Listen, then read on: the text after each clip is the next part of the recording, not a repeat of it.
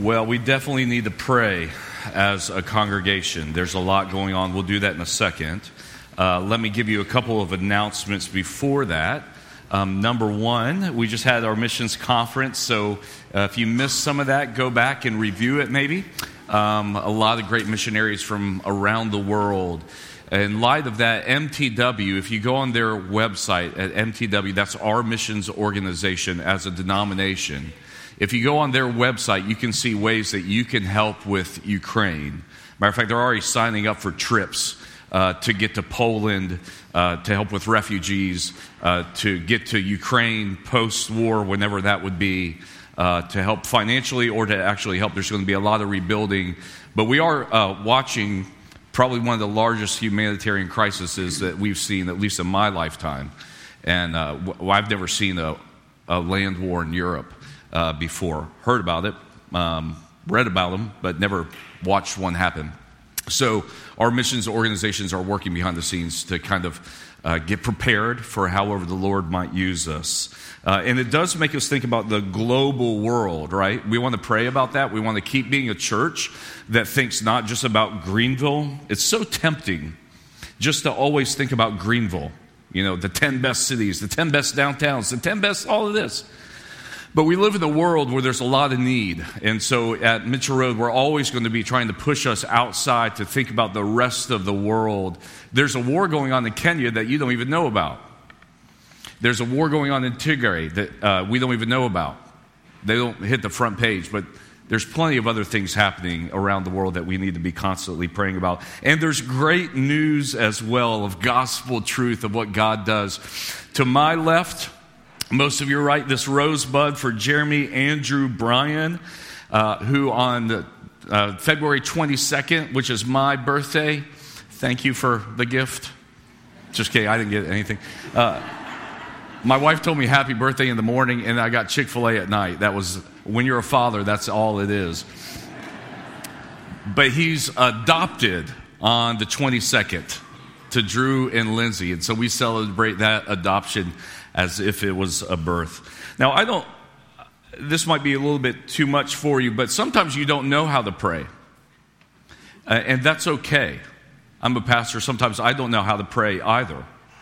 So we use the Psalms when you're stuck and you don't have words. And maybe you've always wondered, what was the purpose of these imprecatory Psalms that are in the Bible that ask for judgment to come down on somebody? Well, things like this. Countries invading countries.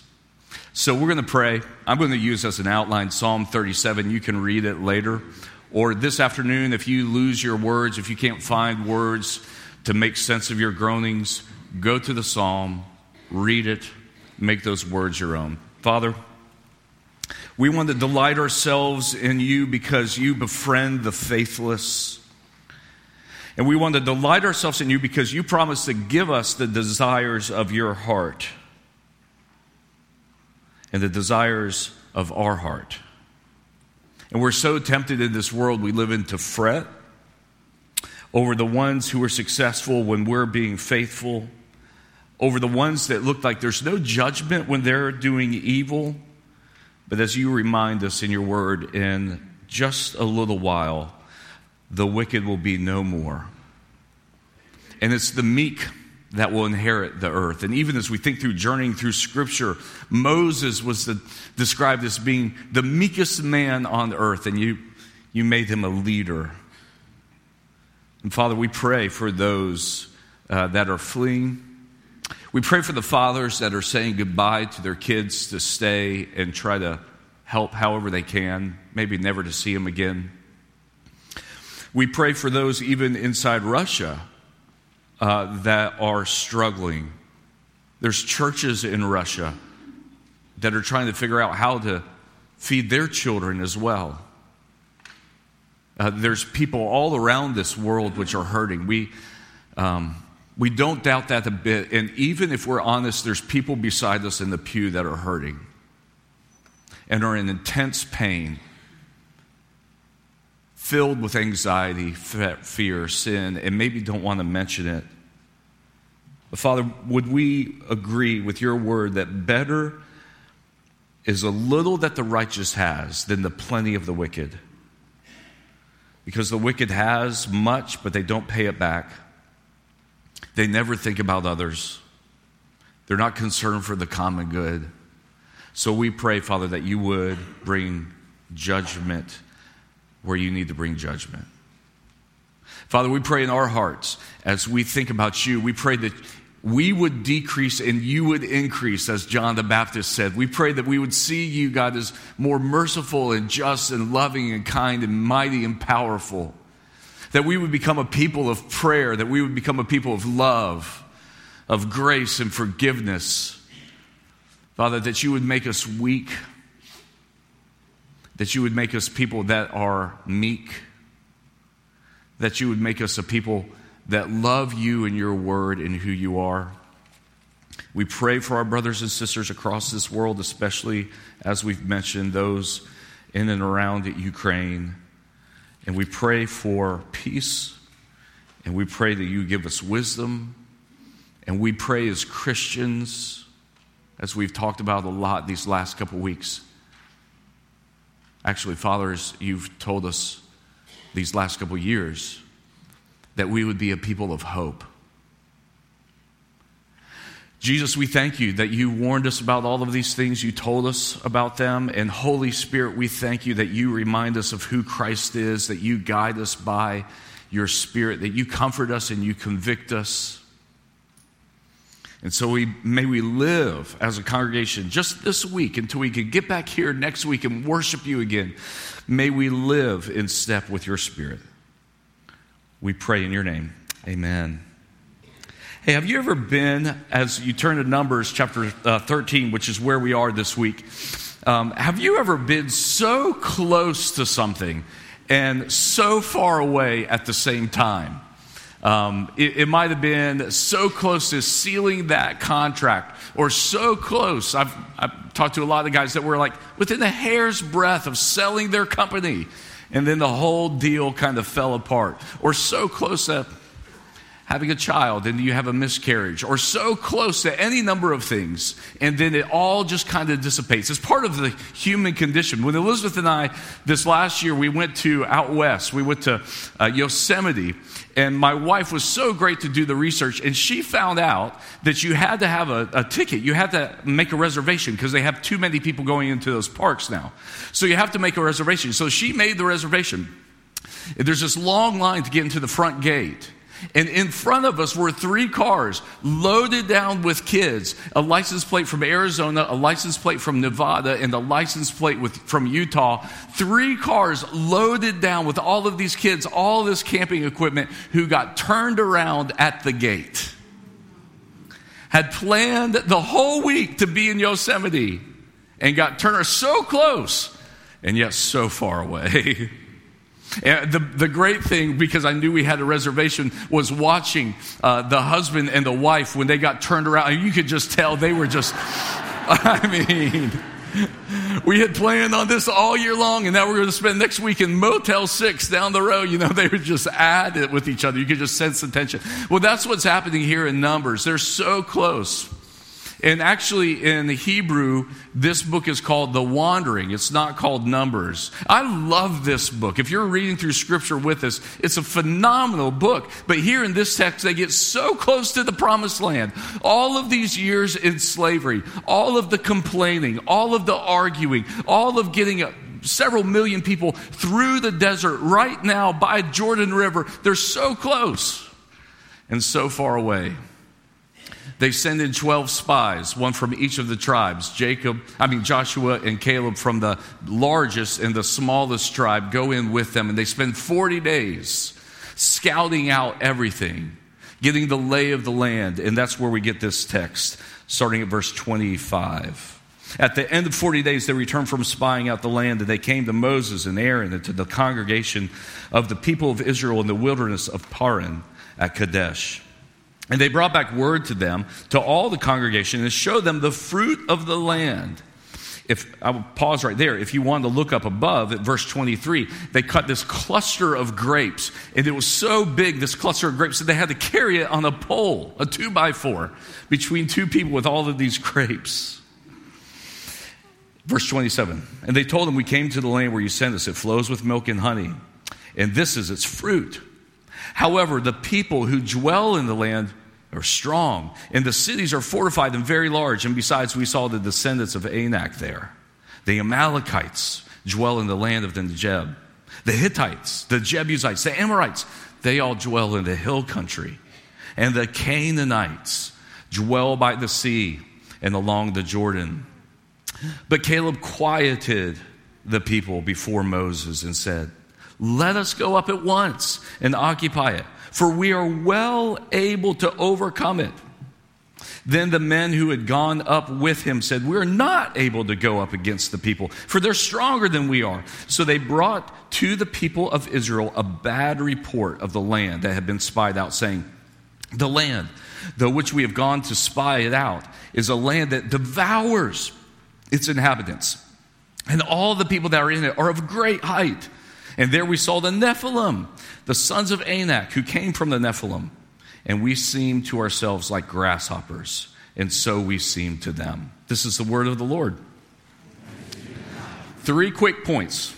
The first one is this. Obstacles can lead to disobedience. The obstacles that we have in life, if we allow them to be obstacles, will quickly lead to our own disobedience. You see here in the text that they have a pretty good report. They didn't discount, if in the initial report, they didn't discount that it was a land flowing with milk and honey. They didn't discount the fruit. They didn't try to hide that. Actually, they brought it back on poles. They showed it to all the people. They did a cost-benefit analysis. They said, look, here's the people who are in the hill country. Here's the people who are by the Jordan. Here's the people that are by the sea. Here's the Amalekites. Here's the Anak descendants. Here's all these people. They actually had a pretty good report. And Joshua and Caleb initially said, look, let's go and let's do it. You can imagine Joshua saying, I've waited my whole life for this. Everything has been stories about coming back into this promised land. My entire life has been getting ready for this one very moment. Surely we're not going to stop now. And Caleb quieted the crowd. Let's go into it. Let's do it. And then, of course, we have the spies. These 10 spies that create, in verse 31 through 33, panic and fear. There's a lot of that right now. There's a lot of people that peddle fear for a living. That's all they do is try to get you to become fearful, because then they own you and they keep peddling fear more and more and more again. And we keep buying into that. Where the Christian way is to say, no, what does God want us to do about all of this? So here they are on the outside of the Jordan saying, we can't go in. If we go in, we're all going to die in there. They devour their inhabitants. But the reality is, if they stay where they are, they're going to die. They don't have an option, right? I went to don't ever do this. I took 8 10-year-old boys to a panic room one time. An escape room, you know, where you get in there and everything's locked. And I took these 10-year-old boys. Some of your kids and grandkids were in there with me. I was the only adult. And the whole thing is to like create anxiety, and you can't. And this was centered around a volcano erupting. And if it erupts at the end, then, you know, you don't make it out of the escape room. And about 5 minutes left, the volcano explodes and this sound system kind of comes through and rumbles and all of this. And the kids just went crazy. They just start running around the room. One kid literally sat in the corner and said, we're all going to die in here. And I looked up at the camera, because they watch you, you know, they give you I looked up at the camera. I was like, can you just let me out? This is miserable in here. Well, that's what the feeling is for them. The feeling right here is they're so close to the promised land, and they're just creating all this panic and all this anxiety. And they're saying, we're all going to die. We can't do it. Now, if you're Caleb and Joshua, what would you say? Because there's obviously more conversation that's happening behind closed doors that is in this text. What would you say? Would you say things like, look, this is not blind faith. God has brought us all this way. Why would he bring us all this way and then leave us? Would you say, can't you trust the character of God? I mean, hasn't God shown to be providential and caring? He's given us manna. He's given us quail. He's given us all of this stuff. He's constantly shown his character to us. He's constantly shown his love to us. What would you say if you were Joshua or Caleb and you had to convince the other 10 on the ride back, or the whole group, your tribe, if you had to convince them to trust and follow the Lord, what would you say? Now, can you say that to your own heart? Can you tell yourself that? The places where you're not wanting to trust, the places where you're doubting, the places where God is calling you into, can you preach the gospel to yourself?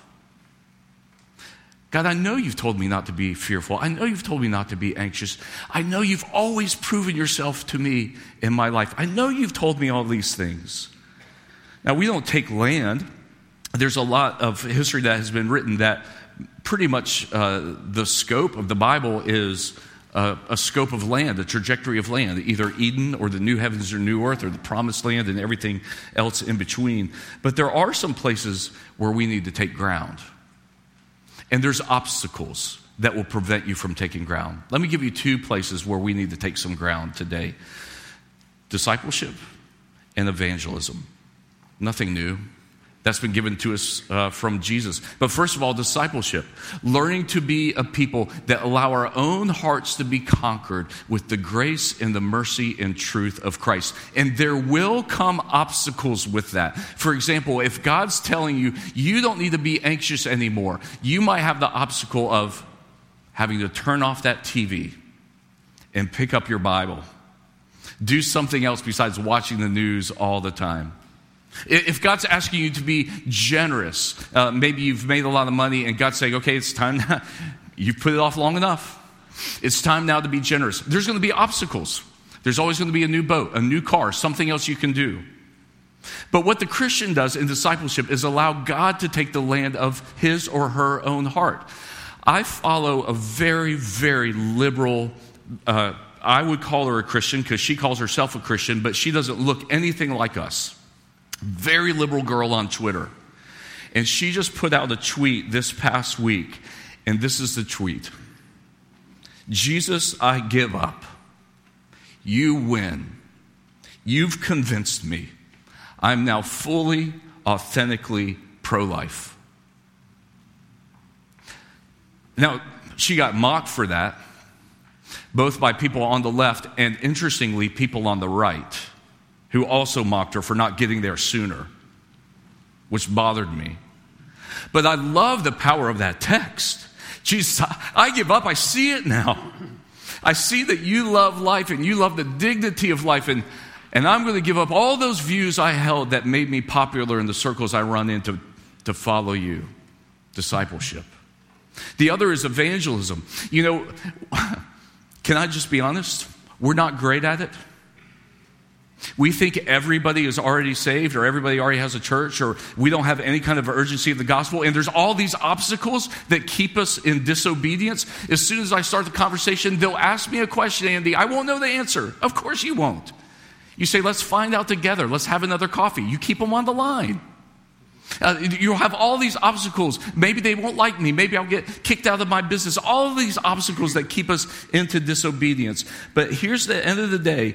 Joshua and Caleb knew the telos. They knew the end. They knew they were made for that promised land. And you and I, the end is not our personal comfort. The end of our lives is to glorify God and enjoy him forever. And if that's the telos, if that's the end, then you can push through any obstacle. It doesn't matter what Super Bowl team ever wins. Pick any Super Bowl team, any EPL team, English Premier League soccer team. When they win the championship, what's the first thing they all say? We worked so hard to get here. There were so many times.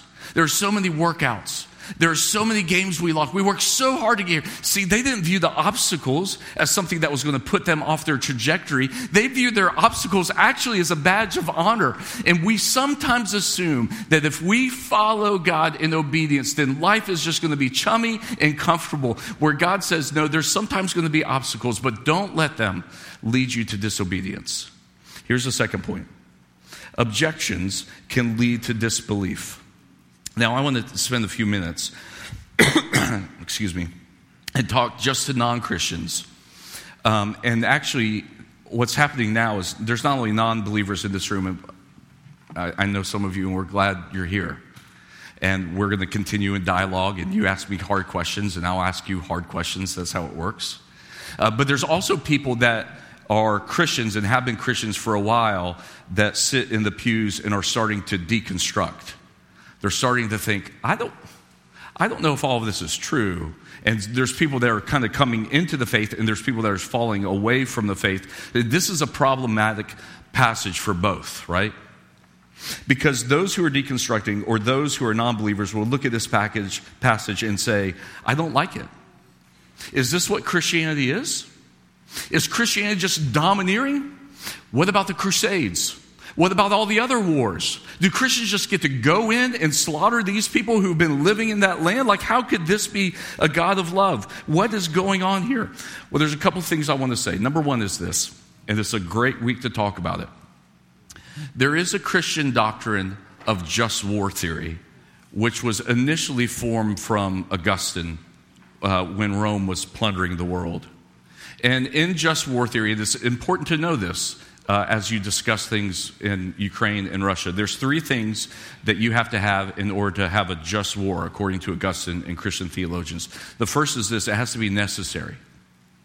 The second is this: there has to be a disparation between the combatants and the non-combatants. You've got to be able to separate those out, and you actually have to provide safe coverage and care and love and food for the non-combatants. You can't rape and, take over the cities. So it has to be necessary. You have to be able to differentiate between the two. And then the third thing is this: you must only use force in a proportionary way with the force needed to achieve your ends. Those are the three things. And what's interesting about this passage is this. We assume the Canaanites, the Amalekites, the sons of Anak are just there, and they're living wonderful lives, and they're for the common good and all of these things. But John Day, you don't know him, he was a brilliant scholar who wrote an article published in Cambridge. And here's what he said. Anybody who had an army of any time should have overtaken this land because things had gotten so bad. What was happening in that area, especially with the Canaanites, where they were regularly sacrificing their kids to Moloch. Matter of fact, archaeologists have found graves with hundreds of infants that were being sacrificed to these gods. And the whole thing had broken apart. And what John Day argues is this is actually a war of mercy, not only because the land was originally theirs, but also to create the dignity of life for those who are living in that land. And the rules of the Israelites were actually very, very, very tame as to how to treat the people who are combatants and non-combatants compared with the other people that are going around in this world at this time. So that's how John Day argues it. But we should also think about it this way. That Christianity, in its essence, is not a culture killer. But it's been proven that way sometimes, hasn't it? If you were here on the Kaleidoscope weekend where we have the missionaries, they all come up here. Michael Wadhams, who is right here, works with the Nooksack tribes in Washington state. Native American Indian tribes. And what Michael said on this platform during that Kaleidoscope was this: the first hurdle that I have to get over in evangelizing these Native Americans is this. They view Christianity as the culture killers. You're the people that came in, claimed you know this guy named Jesus who's love and mercy, and then you took our land and you killed us. So why would I follow your God? Fair point. On the other side of the stage was Pat Butler. And Pat Butler works with arts ministry. And she talked about a refugee camp where Christians set up food. But not only did they set up food, they also set up an orchestra. So when you're walking towards the food line, you could hear this orchestra. So it creates dignity for people again in a sense of normalcy. See, there is a sense where we have to concede the point that over a history of years, many people have done awful things in the name of Christ. But go back to that point. Don't let your disbelief, don't let your objections lead to disbelief. We know that people have harmed the name of Christ by doing horrendous things in the name of Christ. We know that. But if you're not a Christian, or if you're deconstructing, don't let that objection lead to disbelief. Imagine instead you're an 18-year-old girl, just for starters. And you're an 18-year-old girl and your roommate keeps coming back and she says, I had this date and this guy treated me awful. He got drunk at the party and he left me and I didn't have a ride home. All men are pigs. And you would say, of course they are. Yes, we all agree with that. And then I had this other date and the guy who's on his phone the whole time and he would never talk to me. And, you know, at the end of the day, he didn't open any doors for me. He just left. All men are pigs. And you would say, of course, I'm so sorry. Yes, of course they are. And you would resonate with your roommate. And you'd actually agree with that point. And then the next day, the guy of your dreams asks you out.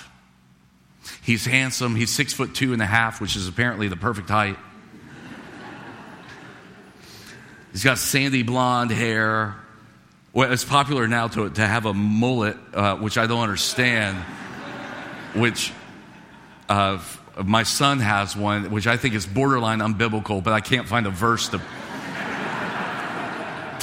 prove it.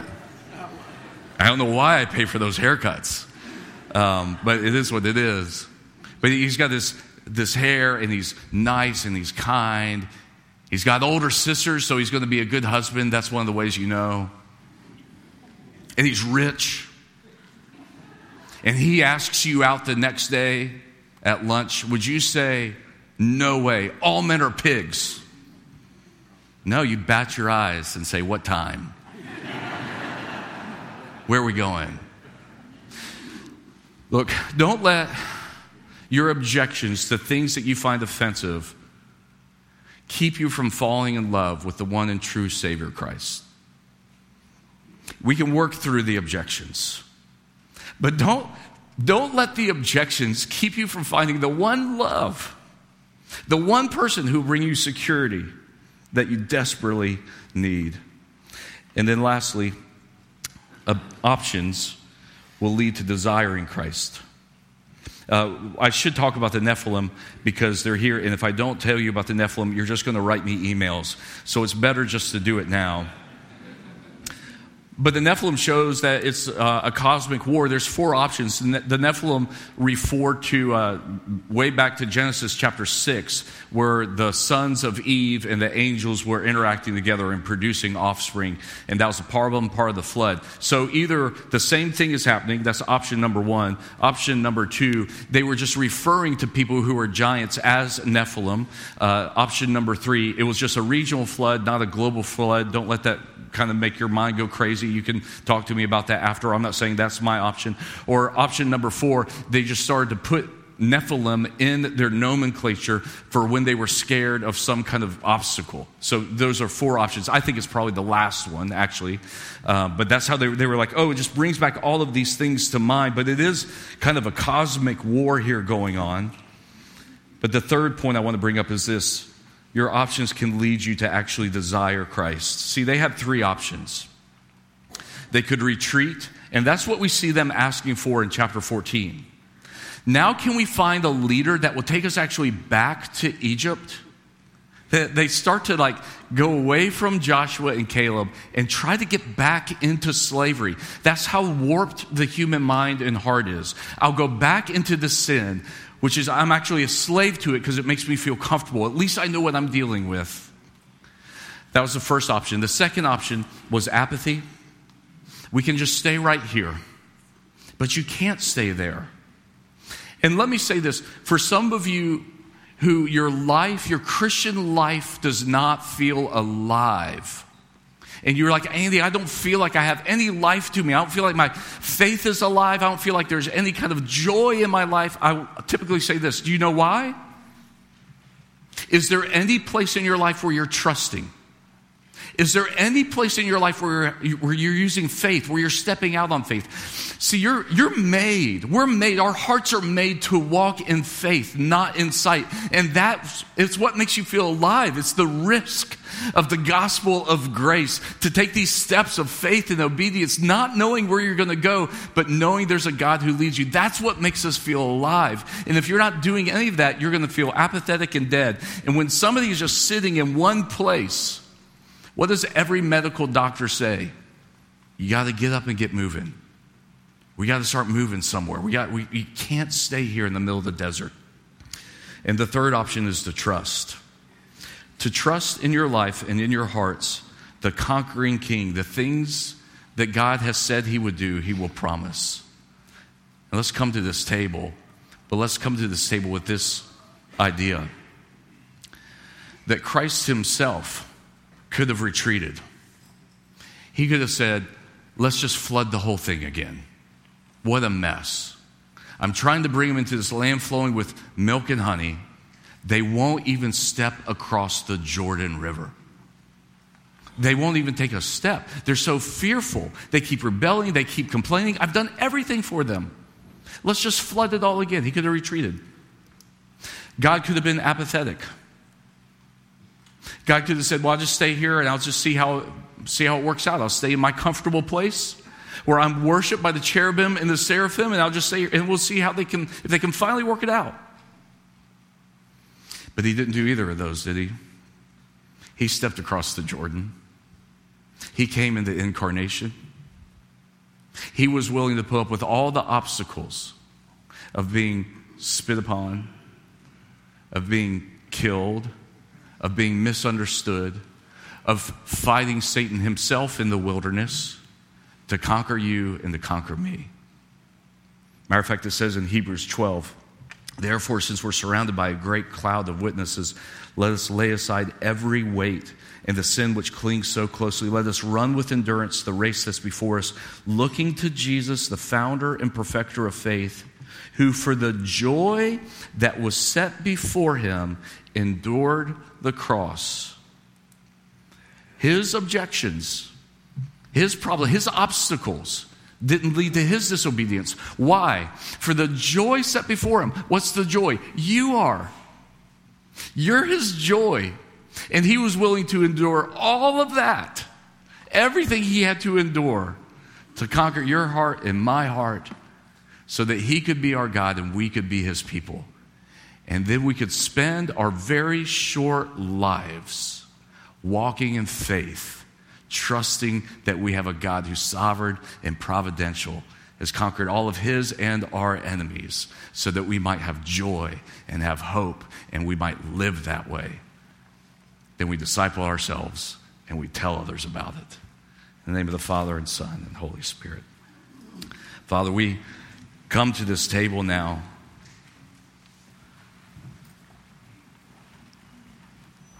and we pray that as we walk these aisles, that every step would be a reminder of you coming to us. And we pray that this will be a table of great celebration. And this is not a table of repentance, although some of us might need to repent. But it's a table of remembrance, where for those of us who are struggling in sin right now and are struggling in life, would you remind us that your means of grace are sufficient? And even if we're not trusting you and we're apathetic and we're sitting in the wilderness, you actually sit with us.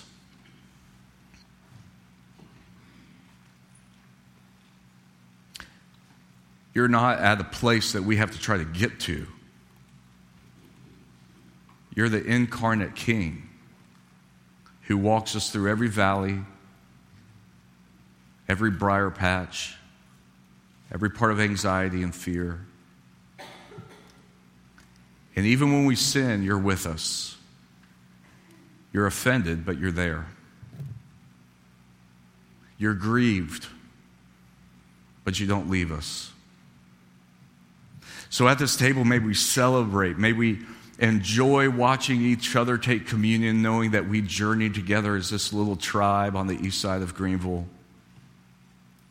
And Father, may we celebrate Christ, you, our King, our conquering King, who came into this world to give us dignity and to give us life and to give us joy. May we hear that gospel music again, we pray in your name. Amen.